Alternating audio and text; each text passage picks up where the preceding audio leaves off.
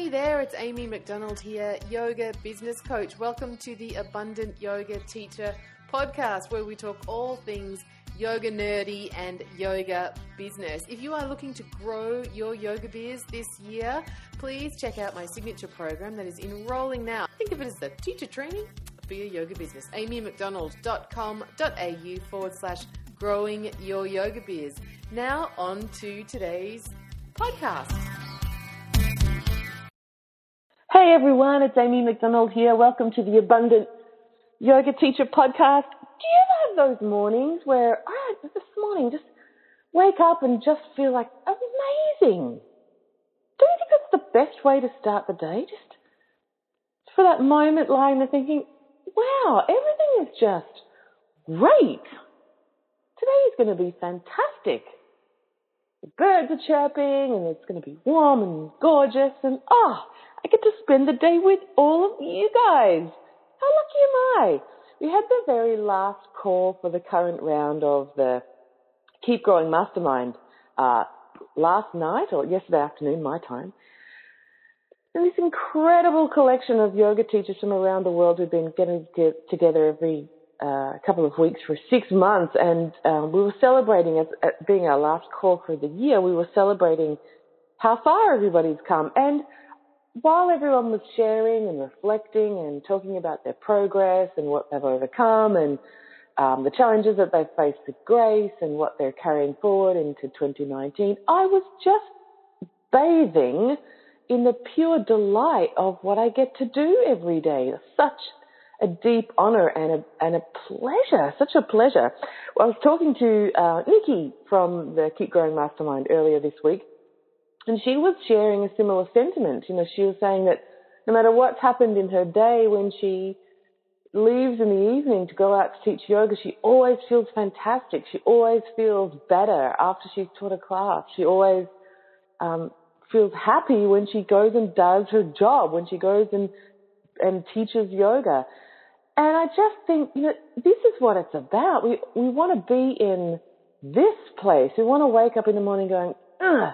Yes, I get to go to work again today and do stuff that is my dharma, that is helping heal the planet, that makes me feel great and like I'm being in service, and that makes a genuine contribution to other people. So, you know, if you're not feeling like that, that's okay. You know, not every day is rainbows and unicorns, but actually that's where everything is aligned. That's what it should feel like. That's our natural state if you look at the sort of the teachings of yoga, you know, the tantric sort of text. It's about, well, you know, when everything's working, you feel great. And if you've got some klesha kind of situation going on, then maybe you'll feel a bit crappy, but that's not the way it's supposed to roll. So today I am so delighted that we've got an open mic, full 45 minutes of Q&A. I have got the answers to your questions. If you are not waking up in the morning and feeling like, jai me, bolo, if it's not feeling awesome to you, you know, I'm here to help. Let's get you there. So all of your questions and coaching and mentoring and support, I got you. So let's use this time really well. Linda in Winnipeg has already submitted her question. I got you, Linda. Good for you. Everyone else who is here with me live, type, if you're on the webcast, type into the Q&A box. If you are on the phone, you can press *2 on your keypad, or if you are on the web call, you can press the raise hand emoji. If you're on the web call, you can also type into the Q&A box. Start typing those questions in. It helps me understand how many questions I have for the time, so I know how I can spread the time so that everybody gets their questions answered. So if you have a question, type it on in now so that I can sort of do a little bit of agenda planning. Last week I was a little bit overzealous, even for me. And folks, if you're a regular listener, you know that I kind of like overzealous is kind of my default setting for the podcast. Well, last week I dialed it up a level. It was intermediate, advanced, overzealous, Amy style, talking about You're throwing down the challenge that, don't you think we could all be just that little bit better in our yoga teaching? And because I had been to a class, and as I was talking with Daddy Pomploon a little bit about this yesterday, day before, about how Yogi Misfit podcast, get it, go subscribe to it, leave some stars, it's awesome. About how, you know, not to be judgmental of another teacher, and who knows what was going on for her that day. And like Danny said, maybe she just had her heart broken, and it's not for me to judge her, but in that environment, what I discovered was it held up a mirror to places in my teaching where I could do better. And so last week I was really banging on about this topic and about how maybe we could all do with a little bit of a tune-up. I want to say a special thank you to everybody who sent me emails or comments on this topic. Because I know when I go full out to the margins on a topic, I get a little bit nervous that maybe I've offended people. My intention is always to motivate and hopefully to inspire. So when you feel like that and you send me a note, I want you to know that it is really influential to me. It really helps me stay focused and committed. You know, being a podcast host means you essentially sit around by yourself a lot and talk to nobody. So when I get these love notes from you guys, it makes a big difference, and I wanted to say thanks. I wanted to say a massive thanks to Mike Ruiz in Florida. Mike sent me this great email, such a great email, and I love what you said, Mike. Mike says, you are profoundly correct to question what people are getting out of their teacher trainings. I love this part. Mike says, I feel very fortunate that I've gone through a 200 and a 500 hour level teacher training through the Lotus Pond in Tampa. I presume that you live in Florida if you did, but who knows? Wherever you are, Mike, you're a superstar. He says, I came to the training with no prior yoga experience, and thinking back, this could have gone very bad for me. I was fortunate to have been trained by informed and inspired teachers, and I think that's why your podcast resonated so strongly with me. I hope to someday be able to take some training with you. Yes, Mike, I'm coming to Florida. Virginia, I'm coming to teach at your space. We've got to figure this out. And you know, Mike says, you rock, girl.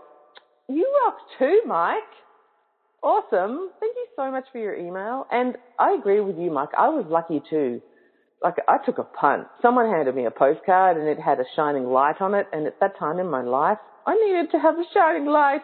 And I signed up for that 200 hours, and lucky me, it was a good one. But I didn't know at the time. I had no idea. So, yeah, I was fortunate to fall into a good one. And not everybody is. And, you know, I wrote back to Mike.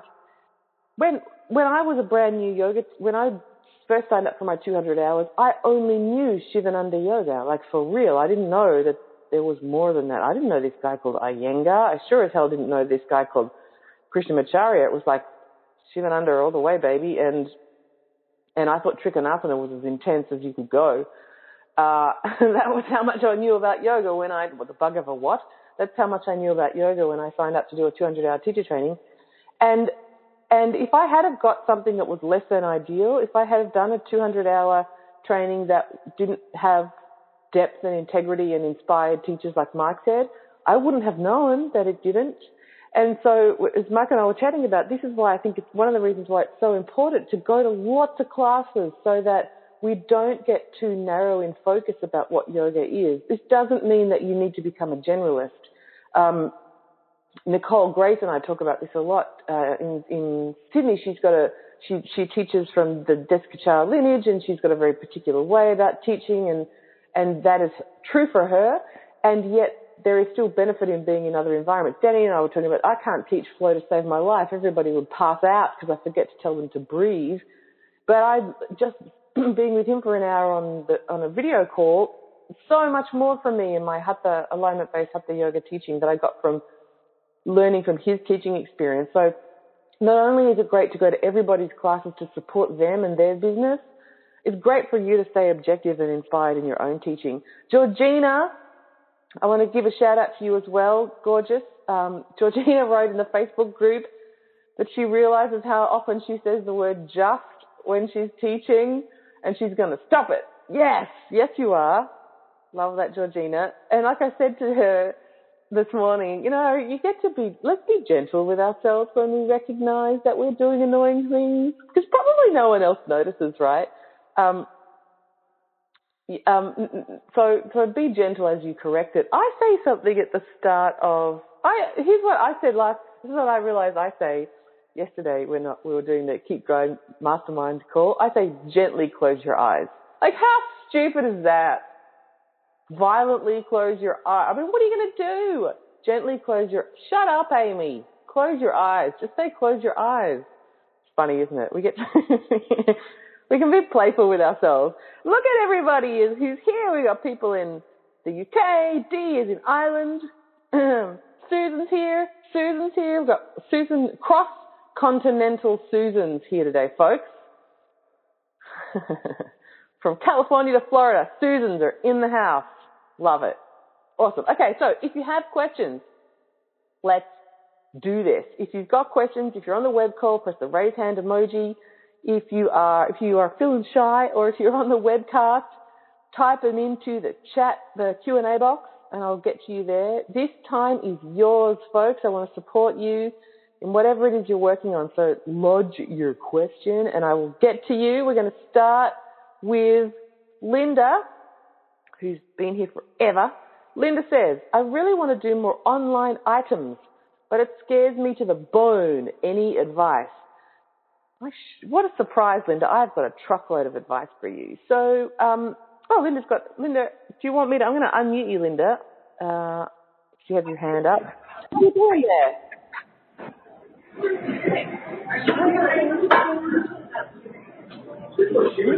Oh, no, give me a minute, you're going to, I'm imagining that Linda's like at a diner. I don't know why. So, Linda, here's my advice. The internet is, we need to start thinking about the internet as not some big scary thing where the whole world is going to see you. If only that were the case, right? Because once you've addressed your visibility issues, it would be amazing. Susan Proper, don't you agree with me? Wouldn't it be amazing if you just put something on the internet and the whole world saw it? If it was that easy, we'd all be like, I don't know, billionaire yogis donating money to all the things we love. It's not that. It doesn't work like that. The internet is full. It's massive. It's full. I saw someone from YouTube the other day, essentially saying that, you know, every day there's like yugas worth of content uploaded to YouTube. The internet is full. It's like the Mahabharata. It's like it's endless. And the chances of someone reading your word in the whole Mahabharata is rare. So that's what it's like on the internet. Just because you put it on the internet doesn't actually mean anyone's going to see it. Now, so just bear that in mind. It's not like you're suddenly walking into your local shopping mall naked. It's not going to cause that much of a stir. I promise. Yeah, I'm going to have to tell people that it's there and then to go look at it. So there's that.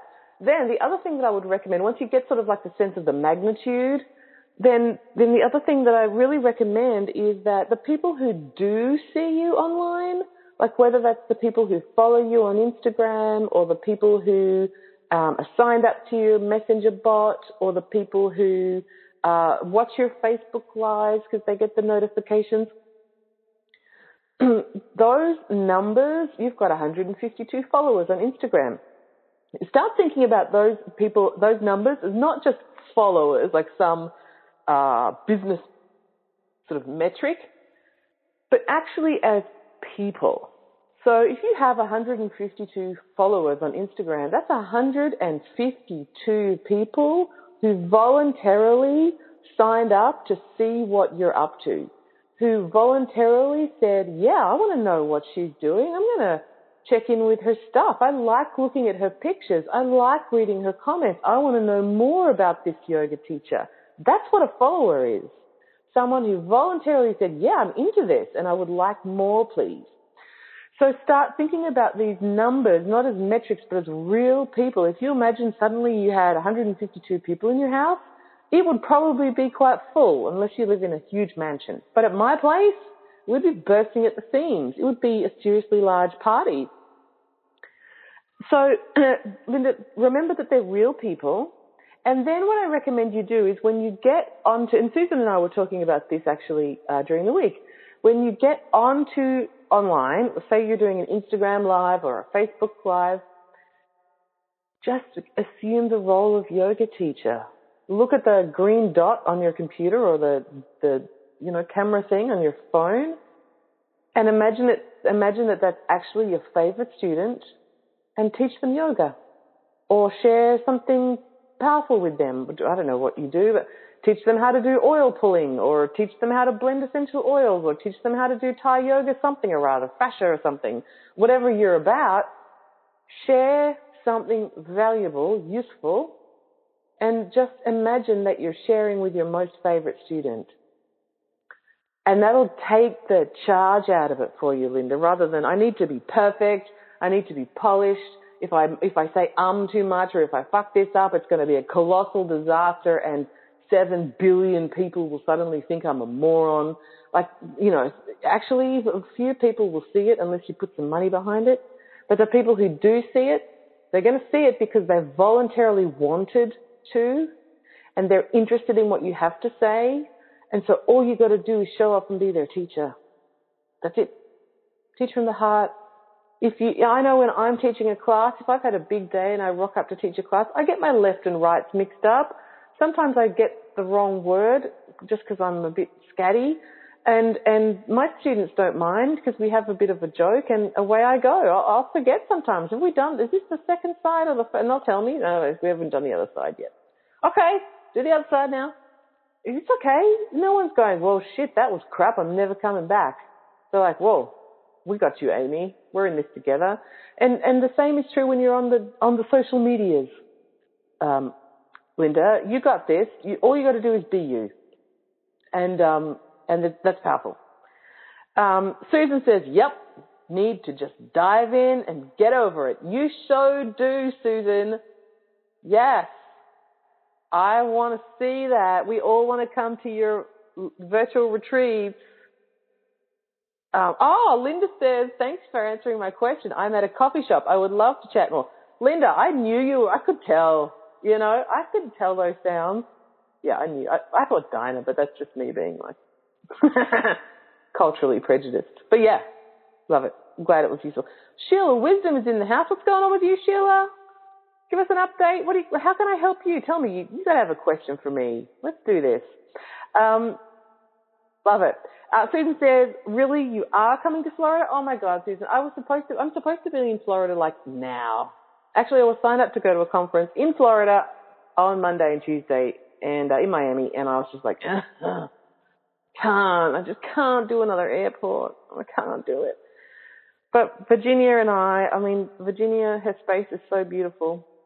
I really would like to go hang out in it, right?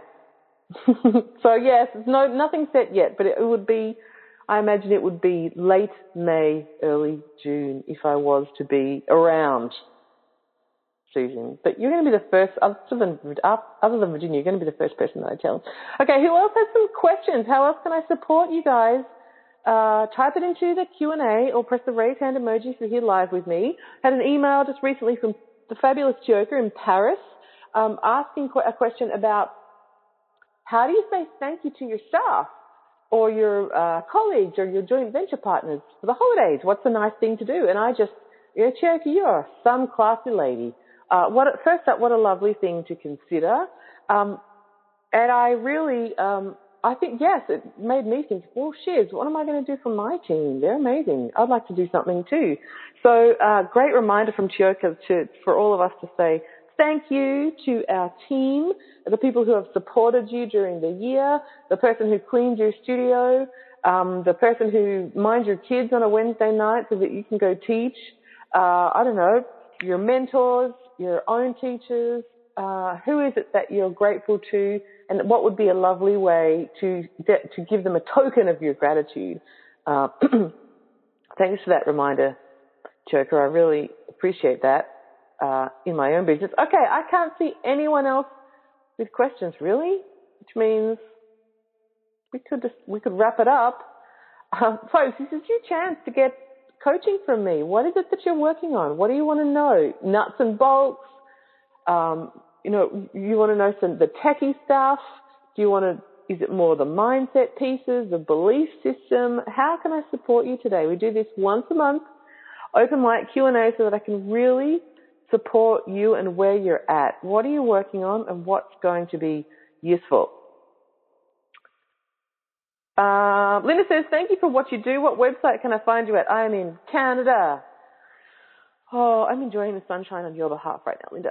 Linda, you can find me at AmyMcDonald.com.au. We have this awesome Facebook group too, Linda, if you want to come hang out with us. Just look for Abundant Yoga Teachers on Facebook. It's totally high vibe. No competition, no judgment. People are supporting each other in there. It's great. Yeah, come hang out with us. Linda? Coming out with us. All right, well, I have an important announcement. While you're all typing in your questions, we're only halfway through our time together, folks, so keep the questions going.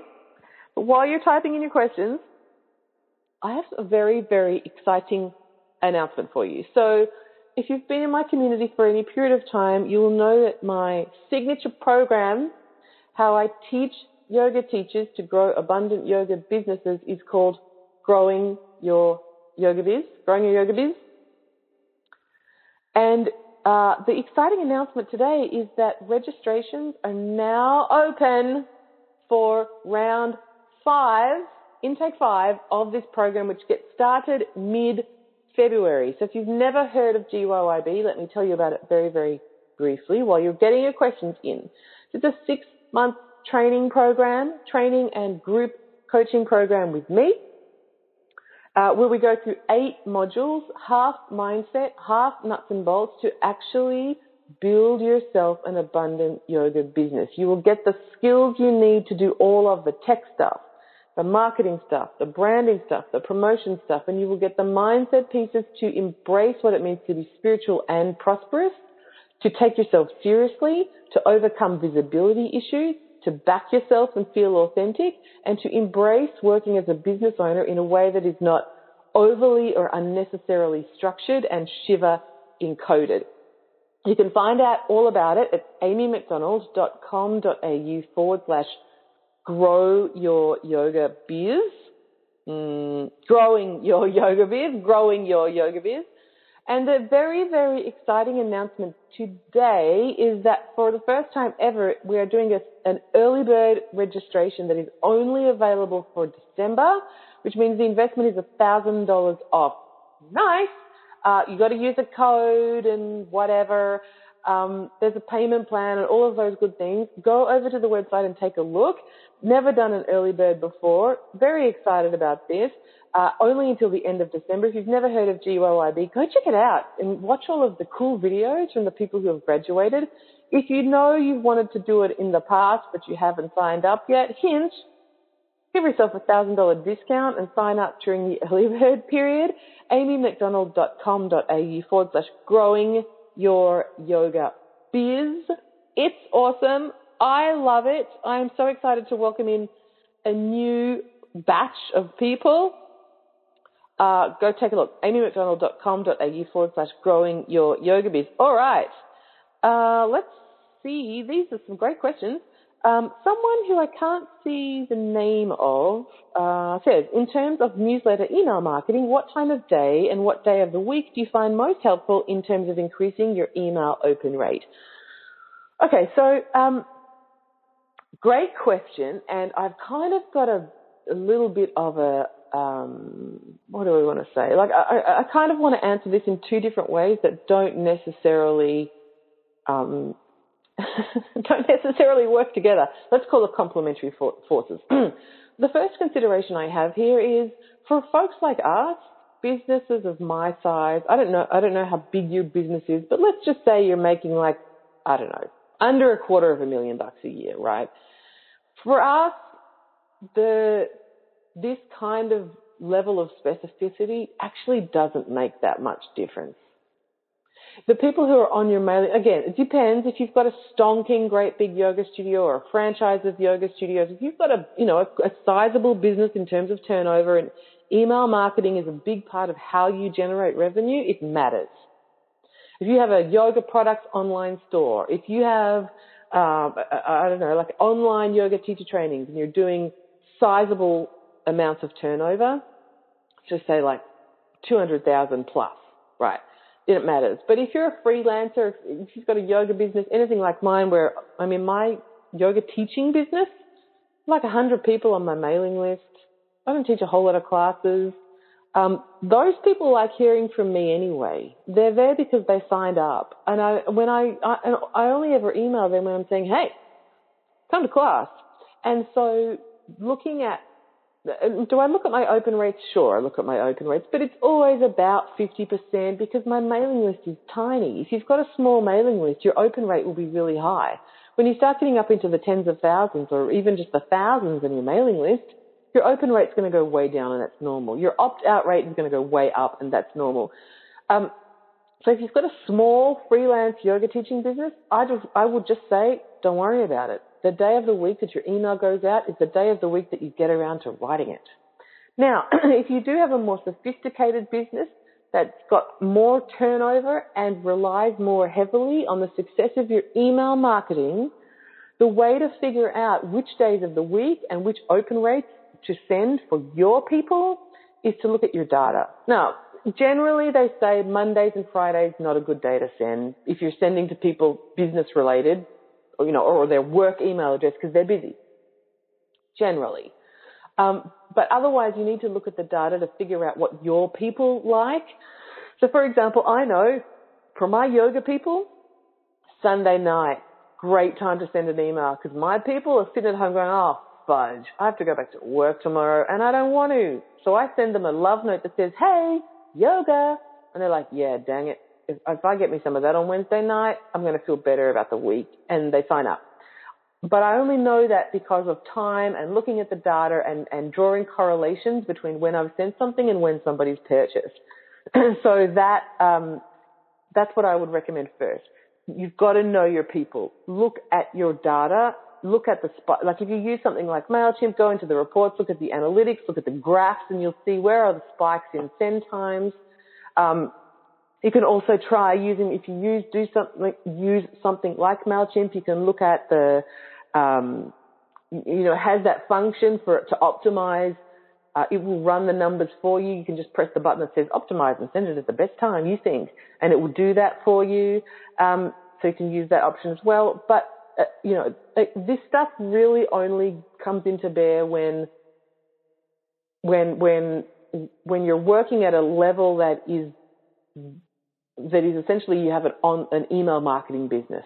And even for me, in this business that you're all joining me in right now, honestly, when we send emails, it's more about when we get them done, for the most part.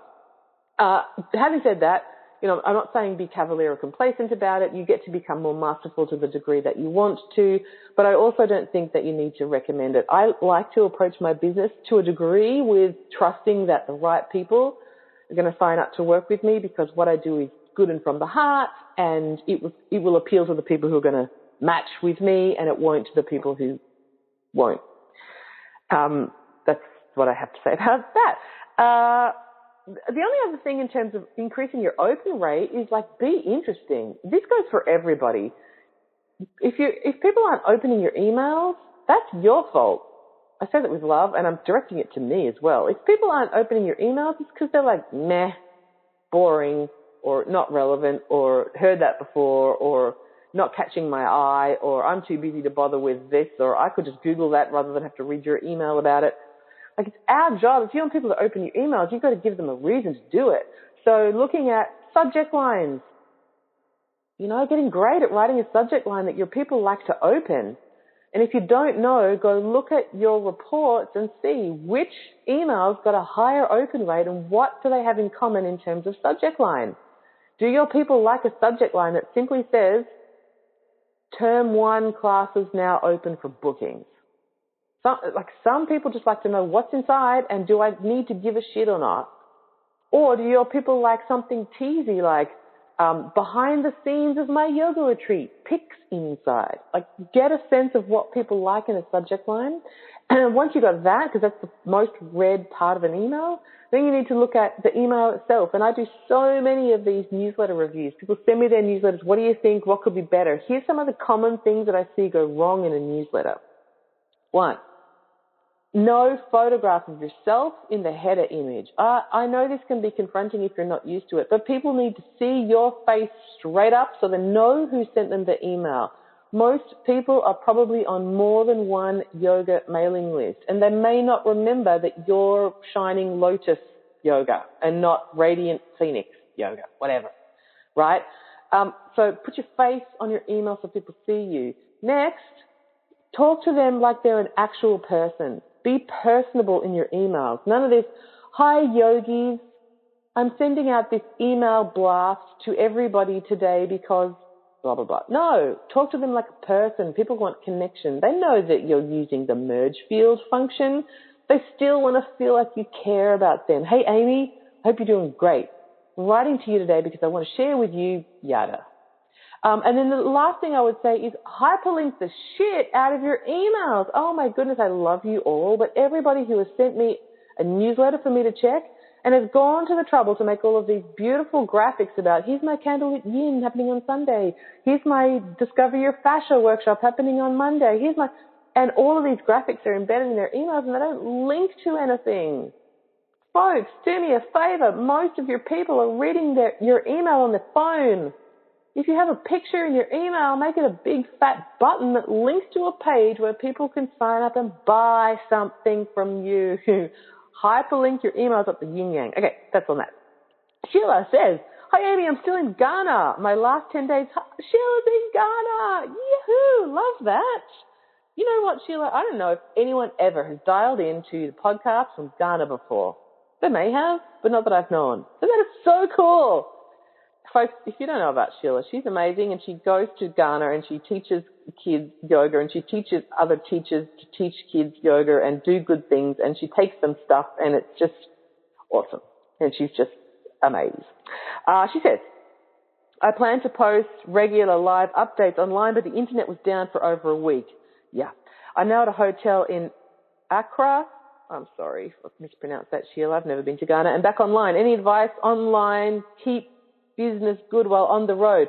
Sheila, it's hard when you're traveling in places that have shitty internet. Hello, as much as I'd like to say hello, India. It's never India, it's like Paris. You know, I love you, Italy, but far out. Like, you know, can we get the internet sorted out? So really it does have to, I know this is too late for this advice, Sheila, but you got to do a lot of stuff in advance, and schedule stuff in advance. We got to get you, girl, to a point where you have a virtual assistant or someone supporting you with this stuff so that you're not, you know, solopreneuring it anymore. That time has got to be done, Sheila, because we need someone back in the UK or wherever, back in an office that has reliable Wi-Fi who has your back, keeping all of this stuff going so that you can just find a hotspot and send that person like 10 short videos and then they can upload them over a period of time, for example. So preparation is always going to be really important. Now that you're back into, I mean, you can be doing it now. If you've still got 10 days in Ghana, like, have at it. Go for it and be online. You know, do a live twice a day. You're never going to have more interest for the people who want to support you in this work than you do right now being in country. So get as much footage as you can. Be live and active all the time. Be live on Instagram and Facebook. Loads of pictures, loads of content that you can go on to share later.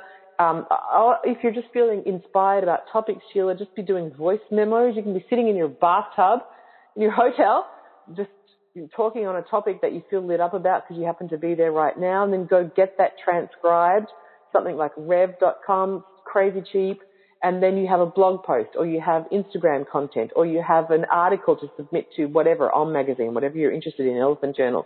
Like, be capturing all of the enthusiasm that you have for your work right now because you're there so that you can access it and use it later. But next time it's definitely going to be about pre-planning and almost to the point of, oh, totally lost my train of thought. Pre-planning almost to the point of presuming that the internet is going to shit itself the whole time that you're away, and that life is going to roll on anyway. For example, I know now, the first time I did my Abundant Yoga Teacher Retreat in Thailand, there's Wi-Fi there. I can get up early in the morning. It's quiet early in the morning before all the roosters wake up. I thought all you guys would love it if we could actually do a live podcast while I'm in Thailand and I can tell you what's going on.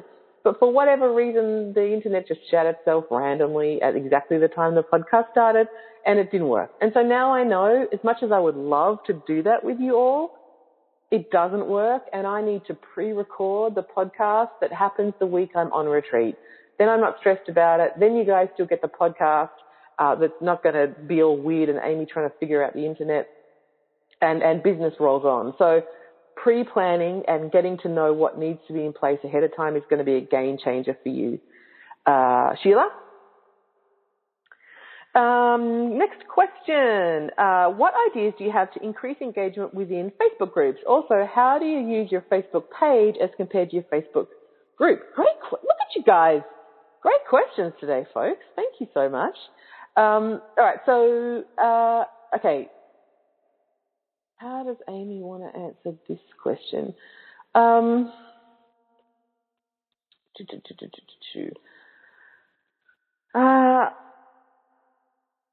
right, so it depends. So let's start with Facebook groups.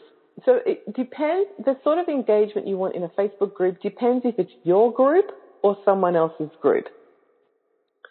Now, I do recommend that you can use other groups for promoting your things.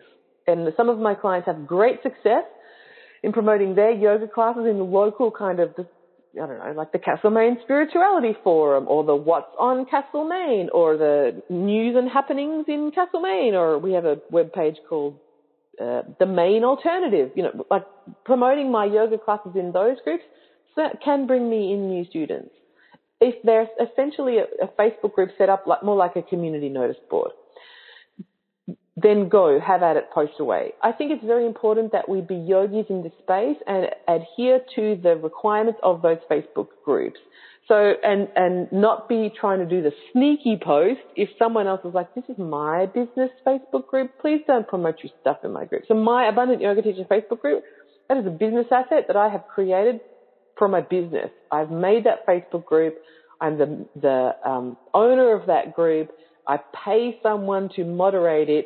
It is not for other people to promote their stuff. And in fact, even this morning I blocked someone who continued to do that. Oh, this isn't a promotion, but it's actually a promotion. Like, here's me and I'm sharing something inspiring and I'm talking about how I love to help people. And, oh, what do you know? Here's a link to my website. Oh, but it's not a promotion. It's a promotion. And that's not allowed, and we're going to block you because we've asked you a few times and now you're out. So be mindful about what the rules are in other people's Facebook groups. I also think if you are going to, if it's less of a notice board situation like What's on Castlemaine and more of a, what's another one that we have here? Oh, we have women's circles, Castlemaine and District Women's Circles. It's a Facebook group. I'm a member of it. I was looking at it yesterday and someone had posted, I'm free. I've got time in my diary for tarot card readings. Would you like a tarot card reading? Except when I looked at this woman, she doesn't live here. She's in like hundreds of other groups, and she didn't actually have anything interesting to say. She was just promoting her tarot card readings. And that group, Castlemaine and District Women's, whatever it's called, it's not a notice board. It's actually a group more like my group where people share ideas, they talk to each other, they connect. And so that post felt spammy because she wasn't actually sharing any interesting content and she didn't actually live here, so she wasn't even promoting a local business. She was just spamming her stuff.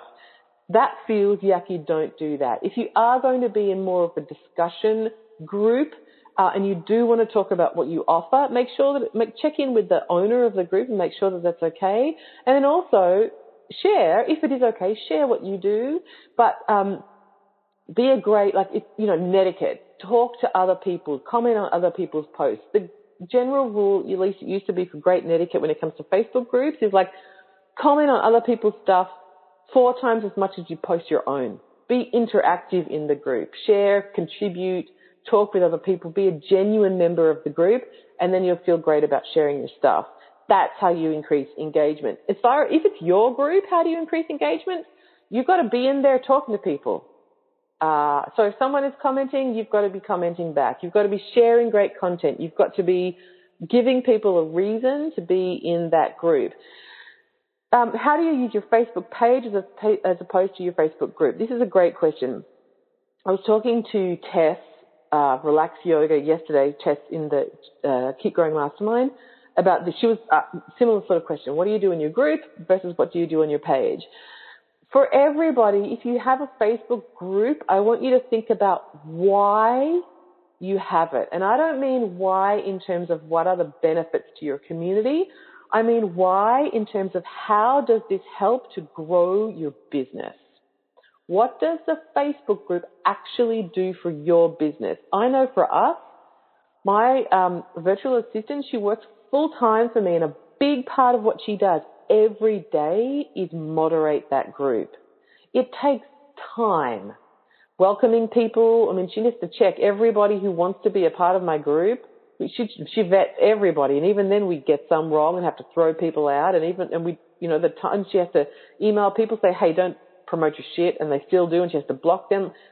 She has to delete comments that are a bit offensive or discriminatory. That all takes time. So the Facebook, if you have a Facebook group, it has to actually make business sense to you. Not just because I want somewhere where my people could connect with each other and do some of our classes online when we're closed for the holidays. That's nice, but unless you are like, I don't know, showing it with your bottom line, if you've got 96 Rolls Royces and you can afford to do that much stuff for free, have at it. But if you're still looking to make great turnover, and maybe you have a vision for being able to support a nonprofit that you like, but you're not cashed up enough yet to do it, probably giving yourself work like managing a Facebook group that doesn't have a direct financial output for your business is not a great idea. That's what I have to say about Facebook groups. If you have a Facebook group as a part of something that people have purchased, for example, you want to boost attendance over the holiday period at your studio, so you offer a nominal fee for people to sign up to some kind of challenge. They use the membership they already had, but you just want to get them in the room more often to keep the numbers high and the vibration high during the holiday. So it's like, hey, join our challenge. It's only $10 and you'll get, we'll put you on the leaderboard. We'll send you an email once a week to keep you high vibe. You'll go in the draw to win a home practice hamper, and you'll join our special holiday challenge Facebook group, where we'll be in there every day dropping some kind of useful tip about whatever. Like, if the Facebook group is part of something that people are paying for, then it makes sense. Go ahead and do it. Man, I'm going to rave on this one. Okay, so I hope this is useful. I'm not even sure who this is because I can't see your name. I've got one more point to make and then I'll shut up about Facebook groups. You're glad you asked? Holy smokes. All right, so then page. What about the page compared to the group? From most of the people that I know, that I talk to in my community, that are, maybe you have a small studio, a studio at home, maybe you've got a studio in a city, but it's not like cranking out the cash, or maybe you're a freelancer, you teach at studios or you teach in church halls, you know. For most of the people that I know in this community, I would recommend the emphasis needs to be on your page, not in your group. Why? Because people, because you want everybody to be able to see your content. The more people that can see your content, the better. So why only show things to people who are already in your Facebook group? Unless there's some kind of premium that they're getting, which I've talked about already. But if you're just looking to spread the good word of yoga, you want as many people to see that as possible. So I totally recommend that you do stuff on your page. On your page, lives on your page, once a day lives on your page, or twice a day on your page if you are marketing something. If you have a retreat that is open at the moment, Susan, I want you to be live on Facebook every day. Just make it part of going to work every day. It doesn't have to be 6 to 10 minutes, but every day you need to be on there sharing great content, connecting with people. And then asking people to interact with you. If you're doing a live and you want to also share it into your group, share it into your group. Great idea. Have people commenting on it in both places while you're doing it live. But I would totally recommend, you want more exposure rather than less. So share it on your page, not in your group. The other benefit, of course, of doing it on your page is that once you've done a live, for example, and it's got some interaction, then you can boost it to people like a lookalike audience. People on Facebook who live in your area and are likely to be interested in yoga, boost it to those people so that they can see it and share it and be excited about it as well. Hope that's useful. Sheila says, I hear you. Thanks. I will do. Next time you're in Ghana. Excellent. Sheila is going to be rocking it out. With an assistant, Sheila. I mean, come on. You need an entourage. It's time. You've got that energy. You need support. Susan in Orlando says, I've got an offer by a community school to place a quarter-page ad in a print booklet with 18,000 copies, color, and they provide the graphic designer. The booklet will be distributed for 6 at different activities, parents, teachers, attendees. $400 sounds good to me. Susan, I like the idea of $400 gets you 18,000 copies in a booklet. Look, it's really tricky because I'm such a fiend for Facebook ads where you can at any time, day or night, pull up your analytics and see exactly who has looked at your ad. Moreover, think about this. With Facebook, it would be like this. You could tell the people who make this booklet to send another booklet to the people who opened the booklet and read your ad. Only send this booklet to the people who have opened your other booklet and actually read my ad. That's the power of Facebook. That's what retargeting means. Obviously, you can't actually do that with old media. So I'm hesitant about it, Susan. Because you can't know. I mean, theoretically, you could say, hey, how'd you hear about me? And they said, well, I got this booklet, right? But it's very, very difficult to measure success. So what I recommend for people who are thinking about doing this sort of advertising is, are you okay taking a punt, Susan, that you could spend $400 and you would never see it come back? I had postcards done. I thought they looked quite nice when I first, in hindsight, they were fucking awful. But at the time, I thought they were quite nice. Woo! We call those photos the piggy eyes. I call those photos of me the piggy eyes series. Yeah, if you were there then, you know which ones I'm talking about. Anyway, I had them done. It cost me about, I got them couriered. They went in a show bag for a yoga teacher conference. I got nothing back from that. Spent about the same amount of money, but I didn't know, and now I know, and I know not to do it again. So was it a good investment? Sure. Will I do it again? No. So Susan, I probably want to know a little bit more about this. Do me a favor, hit me up in the Keep Growing Mastermind Facebook group with just a little bit more about, like, if they've sent you an email with a bit more statistics, open rates, distribution, that sort of stuff, success from previous advertisers. I just want to see a little bit more. I also want to make sure that the graphic designer they provide you isn't going to do some horrible clip art bullshit that's not going to reflect your brand. So post it in the Keep Growing Mastermind, Susan, tag me. I want to take a bit more of a look at it for you. The general answer for everybody here today would be, if you're okay with throwing $400 at something and seeing if it makes a difference, do it. But for you, Susan, I want to know a little bit more. I also, Susan, I want to know I think we need to do a little bit more about what's the demographic, and so what would be the best thing to actually advertise in that space for you and your business. Next, Facebook ads. Whoa, look at these questions. They're coming. Love it. Facebook ads. What's the difference between boosting a post versus doing an ad, and which one is best? Would you recommend doing Facebook ads over boosting posts? Yes, I would. Facebook ads. But a boost is like, that's a bad example. Okay, here's what a boost is like. The blue light disco. I don't know who posted this, so you probably don't know what the blue light disco is. The blue light disco is, in Australia, we have this thing. It's called blue light disco. It's for actually children at primary school to go out at like 4:00 in the afternoon to go to a disco that's sort of run by the police. You know, like, it's actually where kids go and they feel a little bit, oh, look at me, I've got my fancy T-shirt on. And they drink cordial and they feel fancy. But it's actually like 4:00 in the afternoon and run by the police, right? That's what boosting is. Yes, it's an ad-ish, but it's also 4:00 in the afternoon and would you like another lime cordial with your fancy T-shirt on? As opposed to, I'm going clubbing in Berlin, which is a Facebook ad. I know shit about that. Like, you know, if you're into electronic music, that's where you go for days, and you just like go to different clubs and you don't stop and you don't know what time it is, and that's what a Facebook ad is. It's like, are you real or are you going to the blue light disco? So blue light disco is a great place to get started. But if you're actually legit, Facebook ads. Facebook ads gives you much more opportunity. It puts you across more platforms. It gives you more options with the creative. You can split test, which you can't do with a boost. So you could be running the same ad, but with 3 different photos so that you can see over a week which photo gets the most clicks. Then you go with that one. Whereas with a boost, you just got one hit and you're hoping that people like it. I'm a big fan of split testing. You should be split testing all the time. If you don't know what split testing is, we don't have time to go into it today.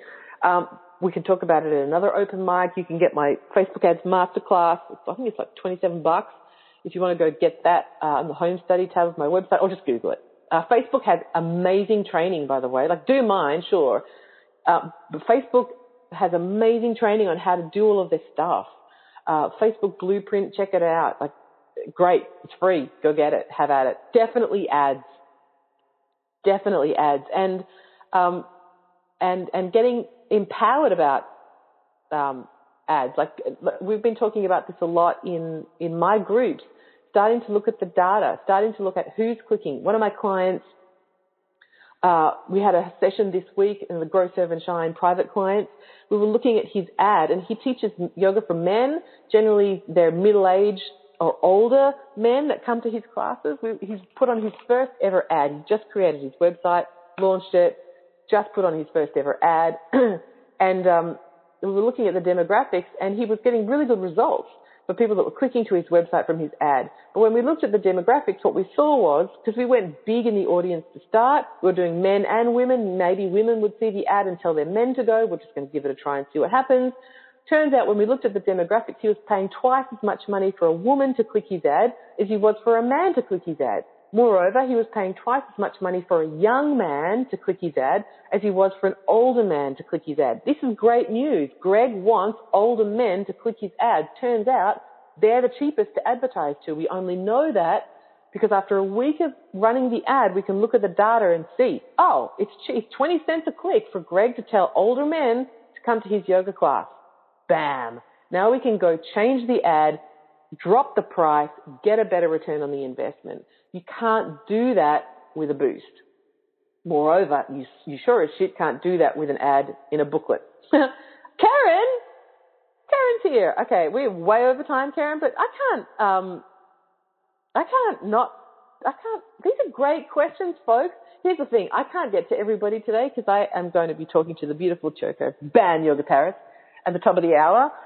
Even though I could talk to you all day, love it.